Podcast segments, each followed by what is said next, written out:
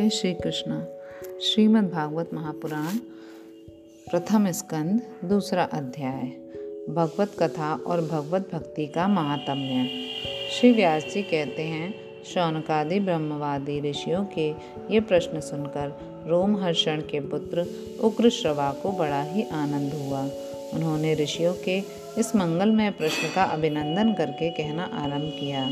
श्री सूत जी ने कहा जिस समय श्री सुखदेव जी का यज्ञोपवीत संस्कार भी नहीं हुआ था सुतराम लौकिक कर, वैदिक कर्मों के अनुष्ठान का अवसर भी नहीं आया था।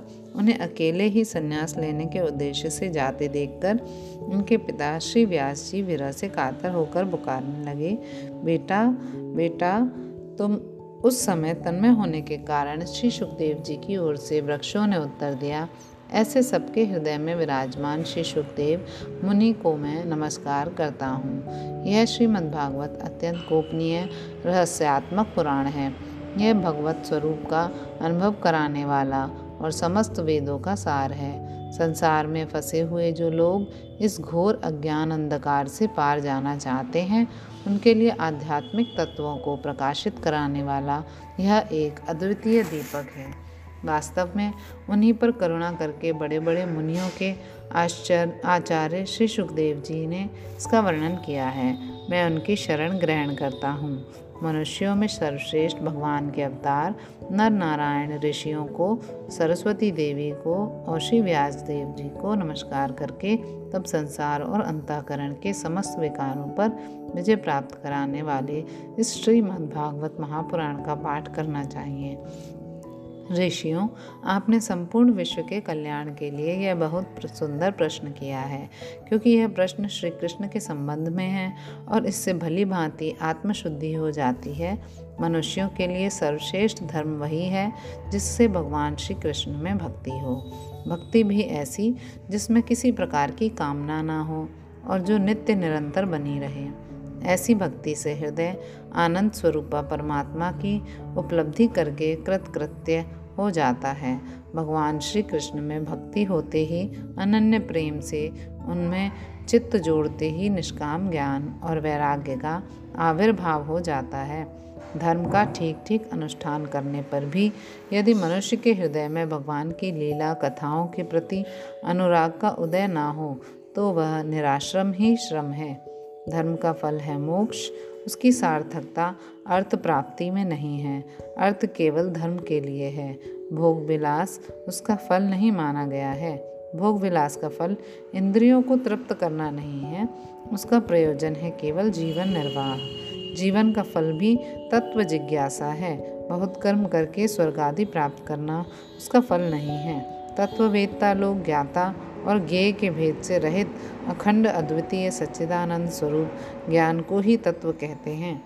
उसी को कोई ब्रह्मा, कोई परमात्मा और कोई भगवान के नाम से पुकारते हैं। श्रद्धालु मुनिजन भागवत श्रवण से प्राप्त ज्ञान वैराग्य युक्त भक्ति से अपने हृदय में उस परम तत्व रूप परमात्मा का अनुभव करते हैं। शौनकादि ऋषियों यही कारण है कि अपने अपने वर्ण तथा आश्रम के अनुसार मनुष्य जो धर्म का अनुष्ठान करते हैं, उसकी पूर्ण सिद्धि इसी में है कि भगवान प्रसन्न हो। इसलिए एकाग्र मन से भक्तवत्सल भगवान का ही नित्य निरंतर श्रवण, कीर्तन, ध्यान और आराधना करनी चाहिए। कर्मों की गांठ बड़ी कड़ी है। विचारवान पुरुष भगवान के चिंतन की तलवार से उस गांठ को काट लेते हैं। तब भला ऐसा कौन मनुष्य होगा जो भगवान की लीला कथा में प्रेम ना करे? शौनकादि ऋषियों पवित्र तीर्थों का सेवन करने से महत सेवा, तदंतर श्रवण की इच्छा, फिर श्रद्धा, तत्पश्चात भगवत कथा में रुचि होती है। भगवान श्री कृष्ण के यश का श्रवण और कीर्तन दोनों पवित्र करने वाले हैं। वे अपनी कथा सुनने वालों के हृदय में आकर स्थित हो जाते हैं और उनकी अशुभ वासनाओं को नष्ट कर देते हैं, क्योंकि वे संतों के नित्य सुहृद हैं। जब श्रीमद् भागवत अथवा भगवत भक्तों के निरंतर सेवन से अशुभ वासनाएँ नष्ट हो जाती हैं, तब पवित्र कीर्ति भगवान श्री कृष्ण के प्रति स्थायी प्रेम की प्राप्ति होती है। तब रजोगुण और तमोगुण के भाव, काम और लोभादि शांत हो जाते हैं। और चित्त इनसे रहित होकर सत्व गुण में स्थित एवं निर्मल हो जाता है। इस प्रकार भगवान की प्रेममयी भक्ति से जब संसार की समस्त आसक्तियाँ मिट जाती हैं, हृदय आनंद से भर जाता है, तब भगवान के तत्व का अनुभव अपने आप हो जाता है। हृदय में आत्मस्वरूप भगवान का साक्षात्कार होने, होते ही हृदय की ग्रंथि टूट जाती है, सारे संदेह मिट जाते हैं और कर्म बंधन क्षीण हो जाता है। इसी से बुद्धिमान लोग नित्य निरंतर बड़े आनंद से भगवान श्री कृष्ण के प्रति प्रेम भक्ति करते हैं, जिससे आत्म प्रसाद की प्राप्ति होती है। प्रकृति के तीन गुण हैं, सत्व, रज और तम।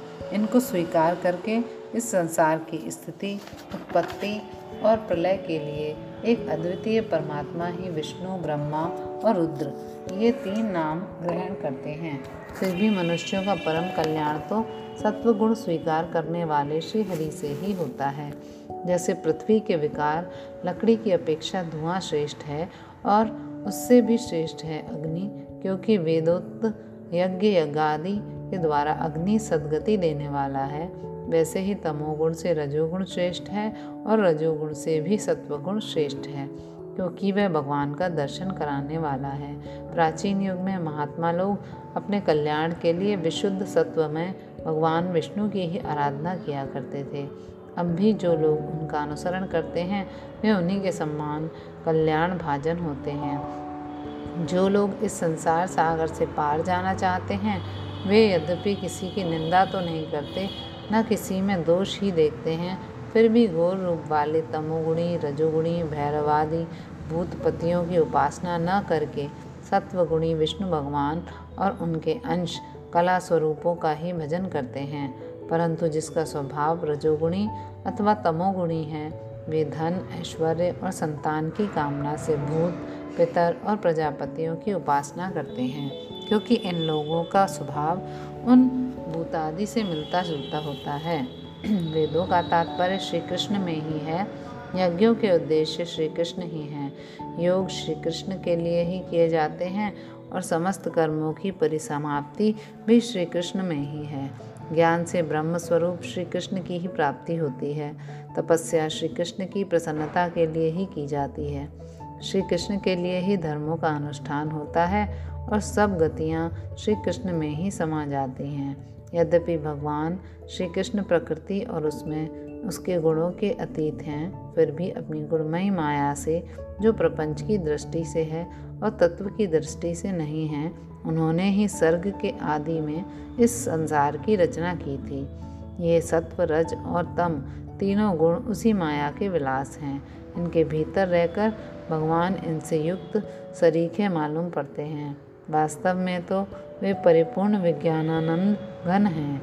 अग्नि तो वास्तुतः एक ही है, परंतु जब वह अनेक प्रकार की लकड़ियों में प्रकट होती है, तब अनेक सी मालूम पड़ती है।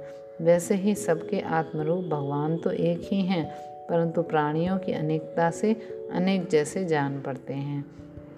भगवान की सूक्ष्म भूत, तन्मात्रा, इंद्रिय तथा अंतःकरण आदि गुणों के विकारभूत भावों के द्वारा नाना प्रकार की योनियों का निर्माण करते हैं और उनमें भिन्न भिन्न जीवों के रूप में प्रवेश करके उन उन योनियों के अनुरूप विषयों का उपभोग करते कराते हैं।